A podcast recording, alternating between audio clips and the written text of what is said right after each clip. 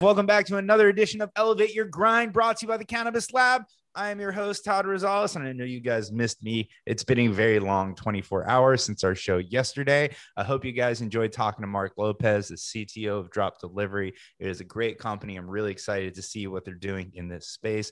Folks, we've got another awesome episodes coming up for you on Friday. We've got Tom Grebenstein from Tikkun Olam. I'm really excited to speak to them.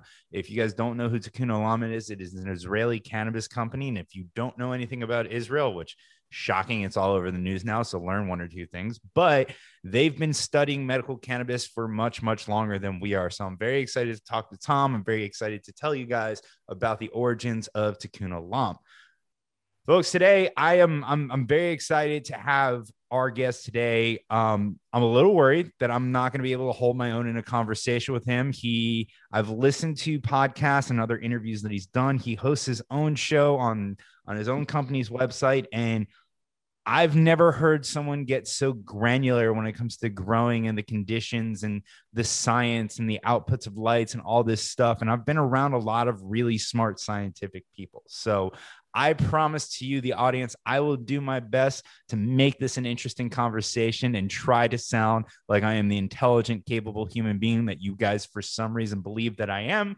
But I might expose myself as a lovable idiot that you guys will soon get to know. So, with no further ado, please welcome the Chief Science Officer of Agrify, David Kessler. David, thank you for joining us. Todd, thank you so much for having me. And uh, thank you to all the listeners for making the time to hear us chat. Of course, man. No, it is. It's a pleasure to have you on the show because there are certain things that I take for granted when we do this show. A lot of us in the industry, we have a general knowledge of cannabis and the growing process, and we've been to grows and things like that. But again, I made this show not for the folks in the industry, but for those that are on the outside to have a look into the industry, right? So I think this this conversation is certainly going to be very educational to a lot of folks there. Um, I want to dig into your background a little bit because you your background comes very deep from cultivating cannabis. In fact, as I understand it, you cultivated cannabis before you ever consumed it, which that I think that's a first.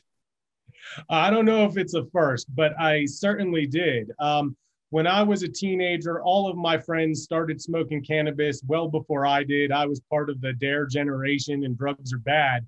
So it took me a while to come around, but I couldn't understand why every day was all of the time was spent trying to find where the next bag was going to come from, then where to smoke it, then where to get more.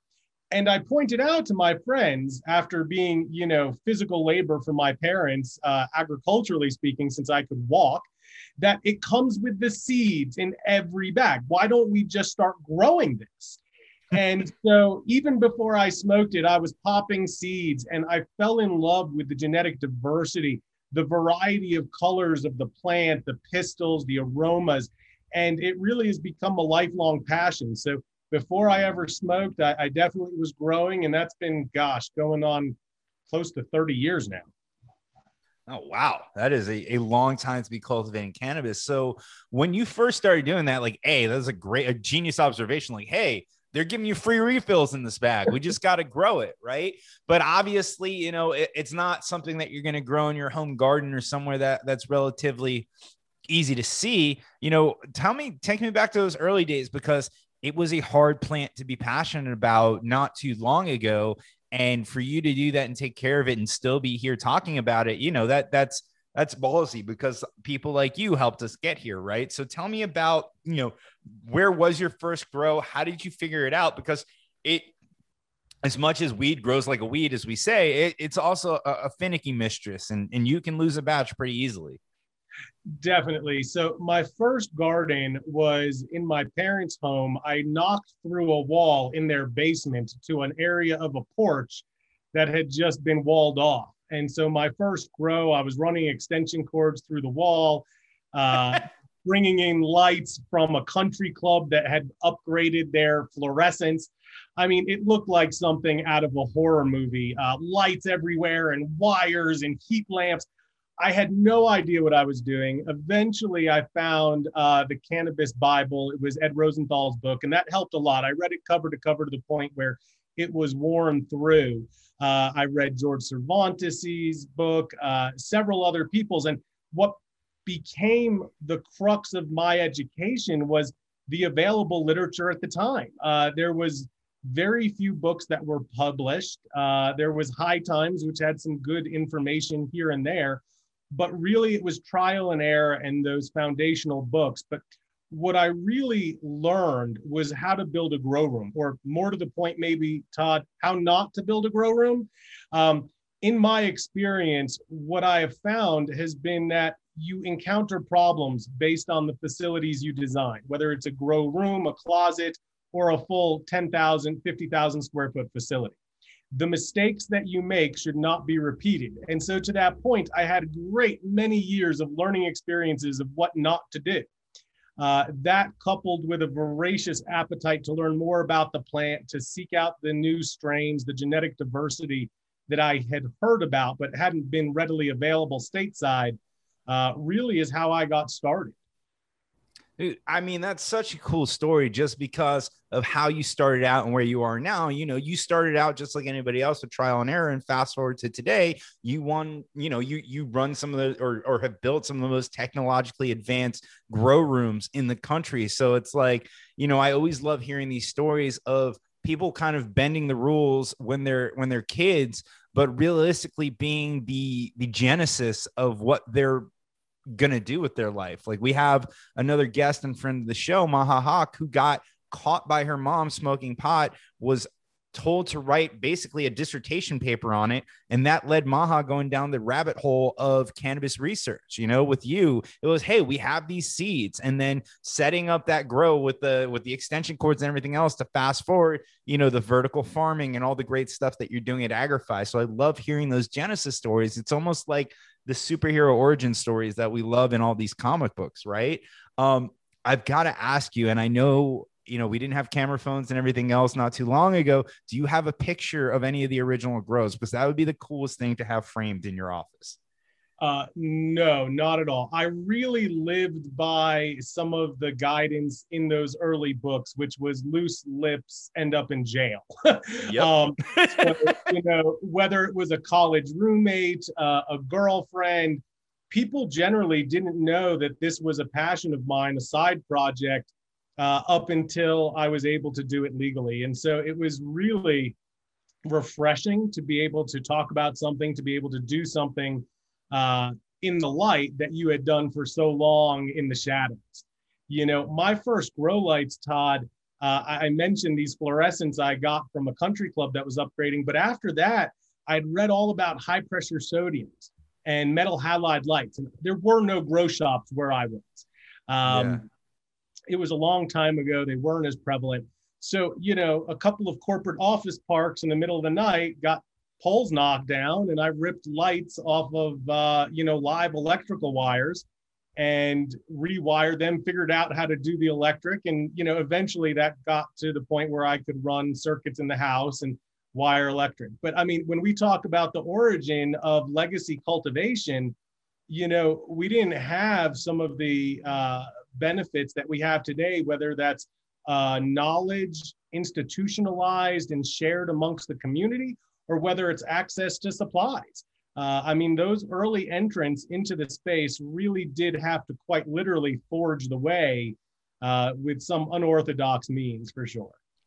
I mean, it's crazy. I, you know, recently there was a picture floating around. It was like the high times top strains of like 1970 or something like that. And you look at those pictures, you bring up High Times magazine, but you look at those pictures and you talk to anyone who considers themselves a connoisseur or in today's day, they wouldn't touch any of the bud in that magazine. It all looks like dirt, if you will. So it's crazy how far cannabis has come along. I mean, how I'm sure where, where you see it going from the old outdoor golf course adjacent grows to now, you know, vertical farms that scale football fields like and not only that we're getting much more quality weed it's crazy for, i mean i'm sure for you it has to be crazy to see just the evolution of how the growing process has changed the plant most definitely. And I think it's a lot of thanks to the growers that kept these genetics going. So, you know, you point out the lineage, those 1970s era strains that were closer to landrace genetics. Uh, and really, where we've come in 50 years in terms of breeding. But we've done that without commercial breeding programs, with the legacy market doing much of the work, without universities being able to apply modern applications of, of technology and science. So again, all credit to the growers that took these genetics that you would call dirt, that, that we would not really look favorably upon today, and turn them into something. Uh, so, you know, much thanks to all of the guys and gals that have been doing this for a long time, preserving genetics, doing their own breeding, and bringing us to the forefront where we are now. When I look at breeding today, I'm both excited for where we are and even more excited for the future because yeah. we have gotten all of this progress through essentially nothing more than small scale selective breeding. Uh, when I look at commercial operations that Bayer runs or another breeder uh, on a commercial level of agriculture, they don't run 10 plants or 100 plants when they're looking for new phenotypes. They run tens of thousands, hundreds of thousands. They do trial gardens all over the country in different climates to make sure that the varieties work in different areas and different uh, humidity, temperature, uh, and, and climates. And with all of that, the cannabis that we are going to see in the next 10 and 20 years is going to be incredible because those same techniques, that same level of science, moving away from selective breeding into marker assisted breeding, uh, using the DNA, the cladistics that we have, it's really exciting to know that they're going to push that envelope even further than they have today.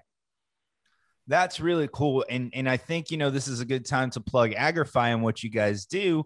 Um, because you and I had talked and we talked about the MSOs and the brands that are going from state to state. Just one that comes top of mind for me, just because I talk about them often, like Binske, which is in Colorado, it's in California. They're also partnering with Trulieve down here in Florida.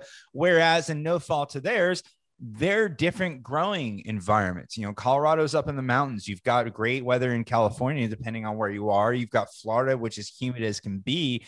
And you're trying to put out the same strains and you're trying to give out this, you're trying to give the same customer experience as best you can in these drastically different environments, which, like you said, is very hard to do. I'm going to over, over, over, over simplify the crap out of what you do.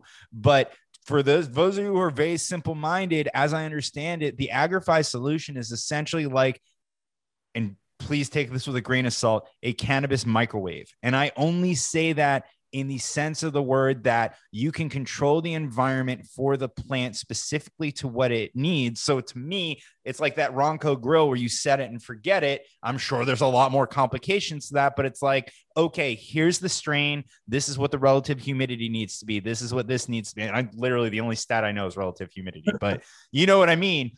I this do. is what all this needs to be to grow this strain. And because it's self contained, it can be grown similar in California or in Florida or in Connecticut. Am I, I know I oversimplified the crap out of it, but can you give us the more complicated explanation?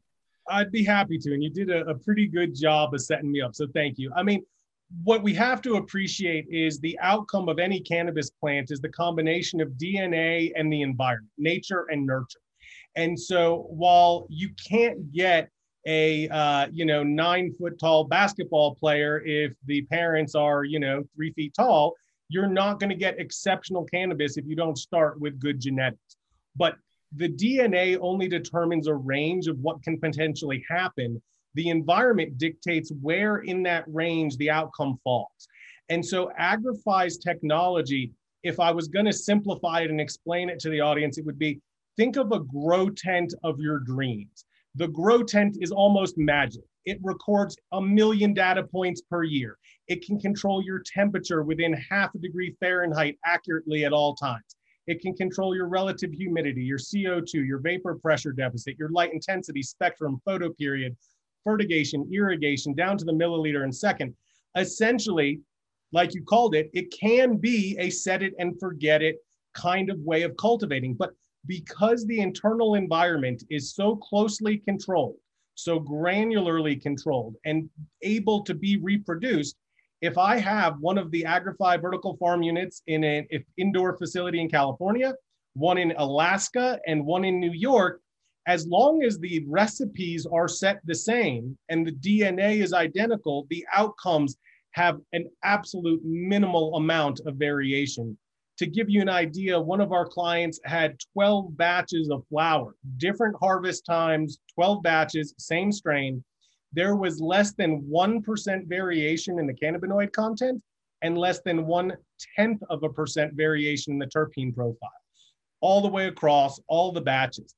And you do that by minimizing the variation, the plasticity uh, exerted by the environment on that genetic. And so not only does it allow you to grow consistently, but what I love as a scientist, as a cultivator, is I get to do iterative experiments. I get to see what actually works better. So since the chambers are so tightly controlled, if I have the new Jokers or the pink mints uh, strain, that is really hot, but I haven't grown it before, I might run it in four different vertical farm units at different temperatures or with different light intensities. And after just one cycle, I'll have so much more information about how that strain prefers to be grown that I can then use that information and continually iterate and improve my process. So it's really the next generation of cultivation that delivers consistent process and consistent cannabis. See, I, as a modernist and as a fan of the industry, I really love it, right? Like, I, I think that is what our industry needs for consistency across states. Like, and it's, you know, and, it's just because you have all these great California brands that go into new markets and they're not delivering a similar experience to no fault of their own. It's just, it's too hard for them to pull off, right? So to have the ability and, and, I equate it this way. I was talking to somebody the other day and we were talking about the weed in California. And, you know, he just kind of dropped the statement, man, California weed is just so different. I'm like, yeah, it's New York pizza. That's exactly what it is. We have good weed here, but when you smoke weed from California, it's like, oh shit, I forgot how good that is. It's the same thing with New York pizza. I live in the sixth borough of New York, South Florida. We've got great pizza down here. It doesn't equate to when I land in Manhattan and go grab a slice, it doesn't equate to that first bite. So, you know, I look at the outlook, and there are good strains that are grown in Florida. There are historic Florida strains that we have, but there are a lot of great California strains that I would love to have here and have that experience. And if we can't have interstate commerce, this is the way to do it, right? Which is why I really love what you guys are doing.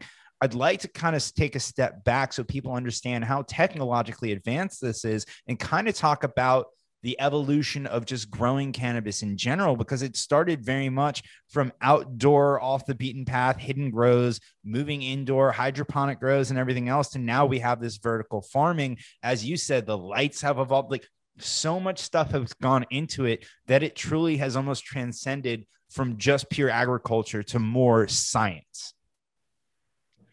I wouldn't disagree. I think that we're really at a point now where we're seeing the intersection of legacy cultivation, legacy best practices, and the application of both modern uh, agricultural best practices, but also research coming specific to cannabis, cannabis and hemp. Uh, and that is a real change. When we go back into the history of cultivation, you know, the first thing that happened was people were popping the seeds that was in their flower, exactly like I did. Uh, then you grow that out. Then the Cali guys started crossbreeding a couple strains. You get into some of the early hazes. You start seeing people going on missions to collect seed varietals from around the world. That becomes the backstock of your breeding. I mean, uh, there's so much history there. We definitely don't have a chance to go into all of the genetic side. But on the cultivation, you know, what really drove this is it drove us inside was the legality.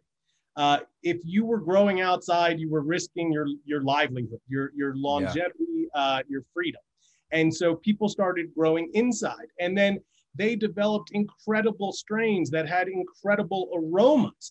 The aromas were getting people caught. We in California used to call it. There was time BC before carbon filters because before carbon, you were really restricted on what you could grow inside, or a cop was going to knock on your door because it smelled from two blocks away, unmistakably so. Uh, so the evolution of things like air cleaning allowed people to grow more indoors. The increase in lighting technology, the evolution of LEDs, which I'd been waiting for 20, 25 years since High Time started talking about it, but only in the last 10 years did they really come into their own. And, um, you know, we're at a point now where the industry is actually now shaping agricultural technology. And so let me explain that. For a long time, we benefited from the technology that was developed for agriculture and for other industries. And we incorporated that into our grows the best way we could. Now, with the legality of cannabis changing and shifting, and the price point of the crop, there is research going into photobiology that would never work for lettuce. There's a, a two penny margin per head. You can't make it justify. But with cannabis, if I can increase my yield by 10% per light, then all of a sudden the technology is worth the investment on the R&D. And so we're seeing these huge jumps in efficiency in lighting, improvements in environmental control systems, and it's all driven by a new era of legal cannabis and a high market value.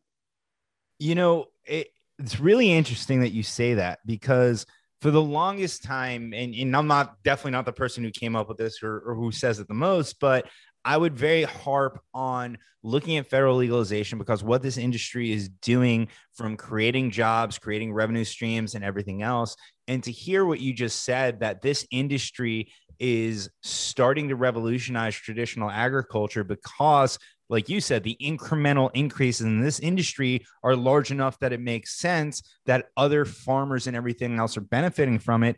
I think that really just enforces the economic impact of our industry on the country as a whole, beyond just the direct jobs that it's creating, beyond just the direct tax revenue streams that it's creating, but the innovation that's going to trickle out into other industries these companies these led companies these companies like agrify that are not only going to continue to r&d and focus on the cannabis space but also move into traditional agriculture and help our regular farmers out of the rut that they've been in for so long because just the way agriculture is in this country it's exciting to me right? And, and here is just more evidence of that happening. I mean you know, to to see cannabis leading the charge and bringing other industries with it, it, it it's it feels great, right? It feels like we're doing, and I'd love for you to weigh in here, but it feels like not only are we starting to wipe away the stigma, it's like, holy crap, like this is changing our country, and I'd love to see everybody else kind of take notice of that.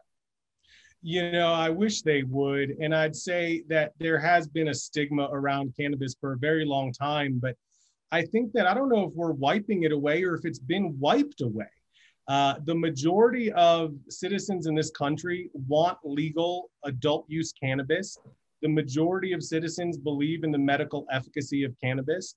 Uh, we employ more people than the coal sector of the energy industry as a cannabis industry. And we're continuing to evolve and take more and more of a market share and you know, I'd like to see people using cannabis to relieve some of their medical ailments instead of the wealth of pharmaceuticals that are pushed upon us. Um, that said, in terms of this industry standing up and being proud and taking kind of ownership for the fact that they are leading the way in some of this agricultural revolution, uh, I think it's inevitable. We're already there. We are pulling the best uh, plant scientists from the world into our industry. Uh, we're really changing agriculture as a whole. And uh, it's exciting to be both a part of that industry and be helping to shape where that industry evolves um, to make the most impact down the road, to, to see where that future can go and to help shape. No, it is very exciting. I'd be curious to know, you know, a lot of the old school growers and a lot of the OGs in this industry, right? I I imagine that they like the innovation everything else, but they're very stubborn, like most OGs in, in any industry, right? So the more and more every every time we're talking, we have this conversation. You talk about where we came from and where we are. I just have this image in my head of like the worst cannabis sitcom ever, where it's like the odd couple, where you have like a traditional OG grower who's in charge of everything, and then they bring in the young buck scientist, and he tries to like change his ways and everything else. And at first they butt heads, and then one realizes the other knows what he's talking about but I imagine that the real life isn't too different where it's like, no, I know what I'm doing. I know these strains, I know this genetics. And they're like, wait, what does it do? Hmm. hmm that's interesting. Okay. Well, can I do this? And then also, you know, a week later, even by the end of the conversation, like, all right, all right, I'll give it a chance. And it's really that odd couple effect. You know, it is. And I'm actually, ironically, preparing for a lecture called The Intersection of Legacy Cultivation Techniques and Modern Agricultural Best Practices. And uh, the image is a uh, kind of hippie OG guy riding a VW bus, crashing headlong into a technological grow. Um, but the fact of the matter is that the presentation that I'm putting together illustrates that the two weren't so far off. The legacy cultivators had a lot of experiential knowledge, things that they attributed that were subjective, observational based not proven scientifically that are now starting to be proven in the academic world. So to give you a couple of examples of this intersection of the the young buck, you know, science if you will and the legacy OG guys, you know, we've all seen lights really play a huge part in the outcome of our cannabis. Uh, lighting technology has evolved from fluorescents to HIDs to uh, LEDs now couple of small steps or jumps in the in between. But the research is now showing that you get a linear increase in yield and cannabinoids up to and through 1800 micromoles. The old research was 1500, but there were other people saying it was a thousand. Now, if you talk to legacy growers, I mean, even people like uh, Josh H that did the Three A Light, right? Their whole premise is more light over the same area and particular planting techniques. A lot of the legacy guys were definitely going with heavy amounts of light over a smaller area. Now, they didn't have the scientific research to back it up, but we do now. And we can say unequivocally that you'll see that increase in yield and cannabinoid level if you increase your light. We have new data on flushing techniques for post harvest. We have techniques for cloning that can shave a week off of your harvest times just simply by changing the way you cut your clones. And all wow. of this is the intersection of these new scientific researchers documenting, helping to prove out a lot of this legacy information that we all kind of knew, but never got institutionalized. Because legacy growers, it turns out, are all allergic to one thing, and it's, it's handcuffs um, highly allergic to handcuffs. So you didn't keep records. You didn't do research, right? You did the best grow, and most of it was up here in your head. Um, now we're seeing this research really validating a lot of these legacy cultivation practices, but also improving cultivation as a whole. And if you are not adopting these best practices, unfortunately, uh, you will get left behind. I mean, other people will, and your cannabis won't add up. Yeah. I mean, I am a, a big fan of data, right? Like I, I think this industry is is lacking in it. The more data that we can have in this industry, the better, because like you said, a lot of people understood what they were doing, but they may not have understood why they got the outcome. I do something similar on the business side of this, right? You know, you know what I do as far as helping brands advertise with text message, but half of what we do is the data that follows up to understand customer behavior. What you guys are doing is essentially what we're doing for the sales and marketing team, for the cultivation team, which if you think about it, you know, those guys stereotypically you wouldn't think would be data guys, but at the end of the day, I've met a lot of them and they can't get enough of it. I know I made the odd couple joke, but I've been in enough grows to understand like, no, they want to know the inputs and everything else and, and down to, to the, the little, the littlest things. But it's cool because the way that you're explaining this to me is not Agrify does not just provide the great hardware that's going to help you grow, but it also sounds like there's like a SaaS component too that gives you access to a database that you know you you may not be able to get anywhere else like the most pertinent thing that you can have so i mean for you, guys are almost like a next level company where it is hardware and saas but at the end of the day you're also an agriculture company. So you're just spanning so many different verticals. Yeah we we consider ourselves an agricultural technology company. The hardware is a critical component, but really the secret sauce is the systems engineered software that was designed to work hand in hand with our hardware. A lot of growers, you know, they're used to trying to get the best lights, the best HVAC, the best environmental management systems, the software, the nutrient injection systems, Then they got to put it all together and make it work and make the pieces talk to each other or interact with one another with them as the liaison. That's too much. So our hardware and software work seamlessly together.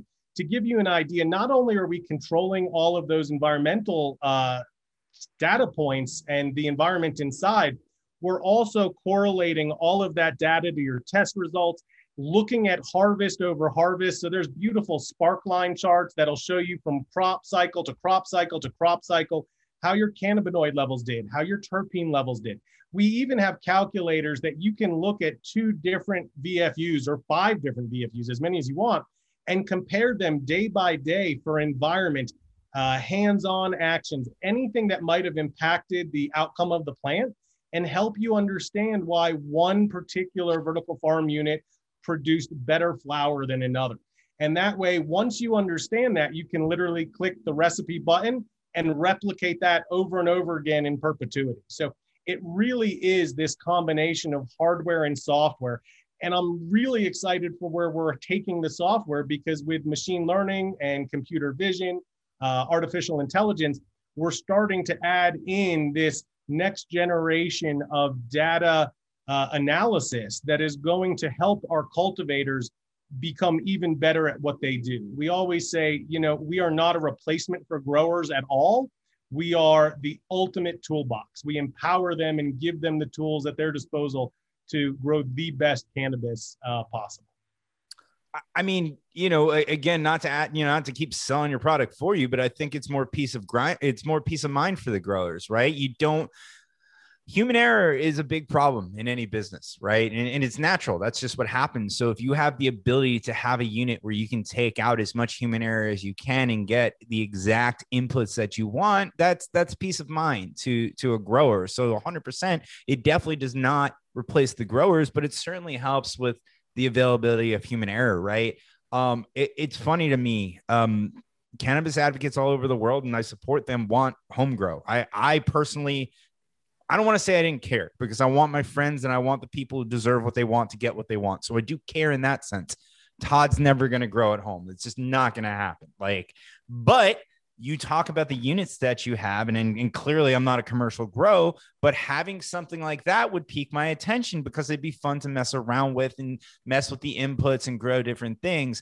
I'm certainly not going to get the old grow tent and the lights and buy the nutrients and mix. I'm, I'm not a homebrew guy. I'm not a homegrown guy. But if you guys are creating like the uh, the Keurig of cannabis, if you will, I actually really enjoy that. I mean, that would be really cool. And I don't think this is in your business plan. And don't put it in your business plan because it's probably not going to be profitable over a long time to have a, a scaled down, almost home version of what you guys are doing because that would be so much fun. You know, I think it is an interesting avenue to explore, but like you said, it's it's a very limited uh, use case. And for the people that like to grow at home, I think that the future is really in understanding the science and being able to optimize at that smaller scale all of those inputs. So, what I would hope that we could provide to those people that love to uh, cultivate at home um, is more information to make their jobs easier, to make their outcomes better. So, correlating the right light levels for a strain or increasing terpene profile with a specific uh, microorganism in the rhizosphere. All of these are possibilities, but the research doesn't exist yet or it hasn't been shared. Um, you know, the fact of the matter is putting one of our VFUs in someone's home uh, just practically isn't realistic right now, maybe in the future. But where the industry is going is going to be allowing those home cultivators the learnings that we provide that we can share with the industry and really improve everyone's cultivation. You know, they say uh, a rising tide raises all boats. If we all start sharing and institutionalizing information, then cannabis cultivation as a whole will improve and it won't be someone's secret sauce that's sacrificed. It'll just be everyone improving together.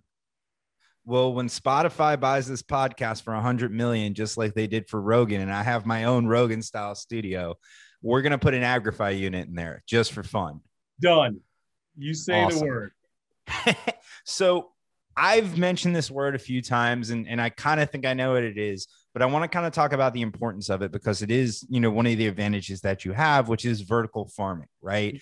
And when we look at the expansion of the cannabis industry, and again, I've been to grows, when you see a grow expand, for the most part, they're expanding widthwise. And, and when I say that, I mean they're expanding the footprint of the building in which they're growing. And at the end of the day, buildings seem to cost more the bigger that they are, right? So, you know, it's interesting to me this concept of vertical farming because I really see that increasing profit margins easily for for companies because when they want to expand their grow, they can go up as opposed to out. And if we learned anything from the island of Manhattan, that can be very profitable. So talk to me about the vert the the the concept and the advantages of vertical farming. Gladly. You know, I think for a long time people have looked at the vertical space in a cultivation in a grow room and wished they could do more with it. But with HID lighting, the tall ceilings, it just wasn't really practical. Um, so we all had this desire. Now, LEDs have a distributed heat load instead of a point source heat load and it allows us to cultivate much closer to the plant. So instead of needing three feet of headspace to allow the heat to dissipate and the light to become uniform, we can do that in six inches or 12 inches now with LEDs. So it allows us to go in more vertical tiers more easily, but there's inherent problems because people have always wanted that increased production. Um, but as you go up, air stratifies, temperatures change, microclimates form. Uh, you have more difficulty homogenizing the growing environment. More biomass means more transpiration, more dehumidification required. Ultimately, it becomes harder and harder to grow.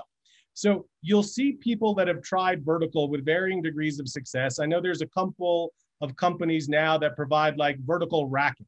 Well, just because I can put the plants in multiple tiers doesn't mean I can grow them, and it certainly doesn't mean I can grow them well.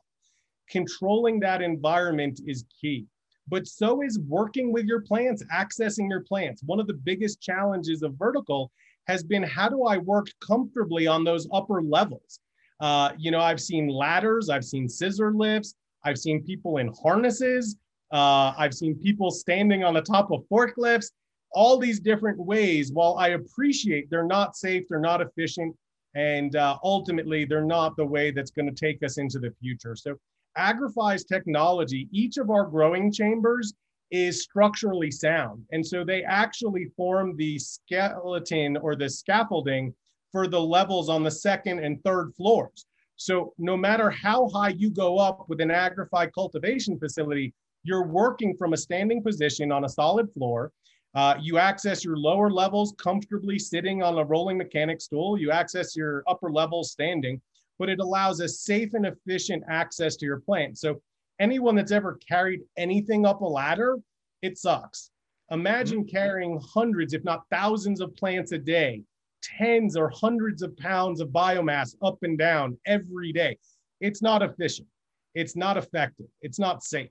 And so we feel that our system, which integrates the working platforms, the uh, environmental controls, it really solves all of the issues with going vertical that we've seen from other purveyors trying uh, their hand. And the real difference is they're focused on a piece of the solution, the racking or the LED lighting. By doing everything as a systems engineered solution, we took all of the learnings, all of the wish lists, all of the problems, and we tried to address them and really put out the best vertical system possible. So when we look at vertical farming, when we look at KPIs that matter, the key performance indicators in the industry, you know, I've heard grams per light, grams per watt, grams per square foot. I think ultimately where we're headed is grams per square foot of canopy per day at a cost of X because then it doesn't matter whether I go two levels up, four levels up, or I just go really wide. I can roll in all of my uh, rental costs, all of my the mortgage costs, all of the employment costs, all of the taxes, and at the end of the day, a gram costs me a dollar.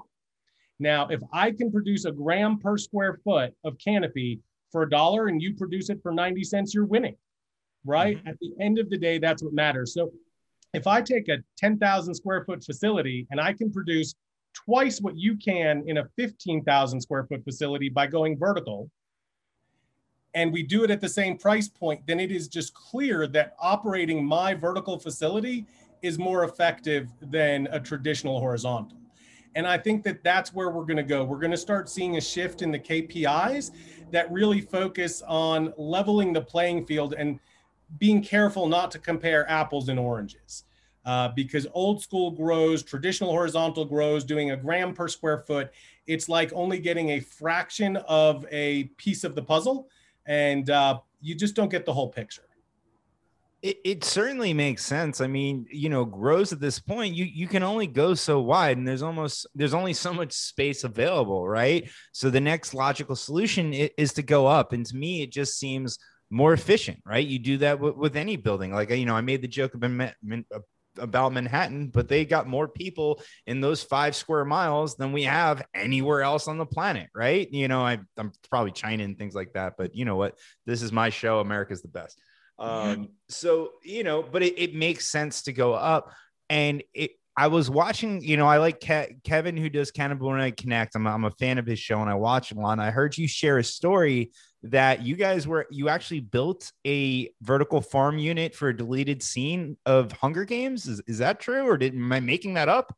No, but it's a little bit mixed together. So uh, earlier in my I'm good at that. No, it's okay. Um, earlier in my career, I was pre cannabis. I wasn't in the legal cannabis industry yet. I was focused on closed environmental agriculture, farm design. I had just finished uh, designing some facilities for Georgia Tech and KSU for their research university greenhouses. Uh, and uh, a gentleman walked in, and I started chatting with him to a consulting shop that we had. And uh, he unfurls these blueprints and he says, Can you build this? Now, I immediately recognize it. The artist stole the kind of plan set from a garden in Thailand that was publicized. And I said, Sure, if they can do it, we can do it. We do this, this, this, and this. It was like a Google interview. You know, how would you fit how many golf balls on a school bus? Um, and he says, You got the job. And I said, What are you talking about? He's like, Well, it's for a movie set uh, you know, we needed someone that can help consult, you know, we'd like you to do it. Okay, great. Turns out to be the Hunger Games. So we take over the Georgia World Congress Center for over six months. We build greenhouses indoors. Uh, they grow live plants because the director wanted everything to be real. And I don't know if you or any of the fans are familiar, but District 13 was supposed to be underground. It was the resistance district. It was large how are they going to feed the people? Well, they decided they would do it with hydroponic gardens. So we built these 30 foot tall A frame towers, uh, 30 of them, put them on a blue screen, grew 10,000 plants of lettuce and chard and, you know, really colorful leafy greens. And, uh, you know, I have pictures from the day of the shoot of Jennifer Lawrence and Philip Seymour Hoffman walking through the gardens on the blue screens. It was great. And then Philip Seymour Hoffman passed away from a heroin overdose and the scenes got deleted.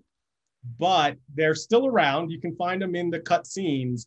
But it was an incredible project uh, to grow the plants, to work with a, a set that really had no budget in mind. They just wanted it the way they wanted it. So it was uh, extremely uh, enlightening and really exciting to design uh, something where budget wasn't a constraint. Um, and honestly, it led to a lot more interesting projects. So the Hunger Games turned into the Allegiant series and then Black Panther. Uh, actually, the buddy of mine that wow. brought me in is right now shooting Black Panther 2. Uh, if I was in Georgia, I'd probably be working with them. So there's no vertical cannabis farms in Black Panther 2 that we know of yet, though, right? Not that we know of yet, but maybe in the future. No, I'm kidding. I don't think Marvel would uh, really love that. I feel like Wakanda would grow some phenomenal cannabis, but that's just my opinion. They would. I mean, their technology is beyond space age. I'm game. If if if Jeff calls me up and says we need a cannabis garden in Black Panther 2, let me tell you, I will be on a plane within hours. That's awesome, man. David, this has been a lot of fun. We always try to end the show with with forward-looking statements. You know, you've come a very long way from the original grow within the walls with the the extension cords and everything else to building some of the most technological grow houses in your grow rooms or facilities in the country and beyond. You know, it's hard when you're so technologically advanced to ask somebody what does the future bring and what do you look you know, what are you looking at for the rest of this year and beyond? What can we get excited about from Agrify this year and next? And, you know, just the future of your involvement in the cannabis space? Oh, wow. A lot. Um, it's a loaded question. I know. Yeah, no, just a little. But no, I think it really is going to be around the incorporation of uh, machine learning, camera, uh, computer vision, artificial intelligence, really allowing the toolbox to expand with technology to give our cultivators, our operators more information. So whether it's tracking the surface area of the plant as it grows so they know that they're on target for yield and harvest date, whether it's identifying a pest or a disease before anyone's ever even looked in one of the growth chambers, or whether it's just better understanding, excuse me, the health of your plant through visual identification in the, the, the system. Uh, I think that those are advancements that are very exciting. They're not likely to happen this year, but in the near future, they are. And I think that's technology that's going to make a difference. I also think that one of the uh, exciting things that we're seeing is a partnership with Front Range Bioscience, a bioinformatics, a leader in bioinformatics, in fact, and by developing genetics that are specifically optimized for vertical farm units, for indoor cultivation, for vertical cultivation, you'll see improvements in yield, in terpene expression, even in the aesthetic, the color of the plant. We're starting to see the ability to increase anthocyan production. So you'll see more purple flower, uh, more mm. deep red and ruby flower. But um, I think that the improvements that people are going to see are going to be in the technological controls and the uh, artificial intelligence that we're able to incorporate into the tech that really helps our growers. Uh, and in the very near future, I would just say to be on the lookout for some exciting press releases from Agrify. And you can keep up Absolutely. with us uh, on all the social media handles and so forth. Very cool, man. Well, the conversations like this are the ones that excite me because putting cutting edge technology and techniques and data for that matter into the hands of the most knowledgeable people in the industry, I mean, I think just everybody's going to benefit from that. So it's really exciting to hear, you know, as you guys continue to change the industry, I'd love to have you back on and continue this discussion, man. Um, anything you want to leave us with, anything to promote before we let you go? You know, I appreciate it, Todd. Thank you for having me. I would love to come back anytime you need a guest to fill a spot. I talk way too much. My wife says people ask for a glass of water, they get a lesson in hydraulics. But uh, if you'd like to learn more about Agrify, if you have any questions for me, uh, david.kessler at agrify.com. Uh, all of the social media is at Agrify Corp. Uh, please check us out. Come to the website, www.agrify.com. And uh, if there's anything you'd like to know, information, research, please reach out to me. I'm more than an open book. I love to share, I love to teach. So uh, bring it. And uh, hopefully, I'll be back on the show and we can chat again in the real near future, Todd. Absolutely. We will definitely get together soon. Hopefully, next time in person. That'll be a ton of fun. Oh, yeah. And Dave, it was great having you thank you to David and thank you to everybody at home for watching. I know I learned a ton on, during this conversation, and, and I mean this. Go watch David's other interviews. You will learn more than you ever hope to learn. So go check him out wherever you can find him. So thank David for attending. Folks, we have one more episode this week. It's going to be Friday at 2 p.m. with Tom or yeah, Tom from Tikkun Olam. Really looking forward to that one next week. We've got Rosie Mattio coming back on the show. It's been a while before she, it's been a while since she's been on the show. I think she only worked with about 10 cannabis companies back now. Then now she works with um, all of them. So really excited to see what Rosie's up to, folks. Of course, if you missed any part of this conversation, it will be live on our YouTube next week on Wednesday. We do drops on Monday and Wednesday now. So Wednesday at youtube.com slash elevate your grind. And of course, if you prefer to listen to us in your car, in your office, instead of watching, you can find us on any audio platform. Just search for elevate your grind. Live episodes are always right here at facebook.com slash cannabis business group. And of course, on our LinkedIn page at the cannabis lab. It's been a great episode, folks. We will see you on Friday. Have a good night.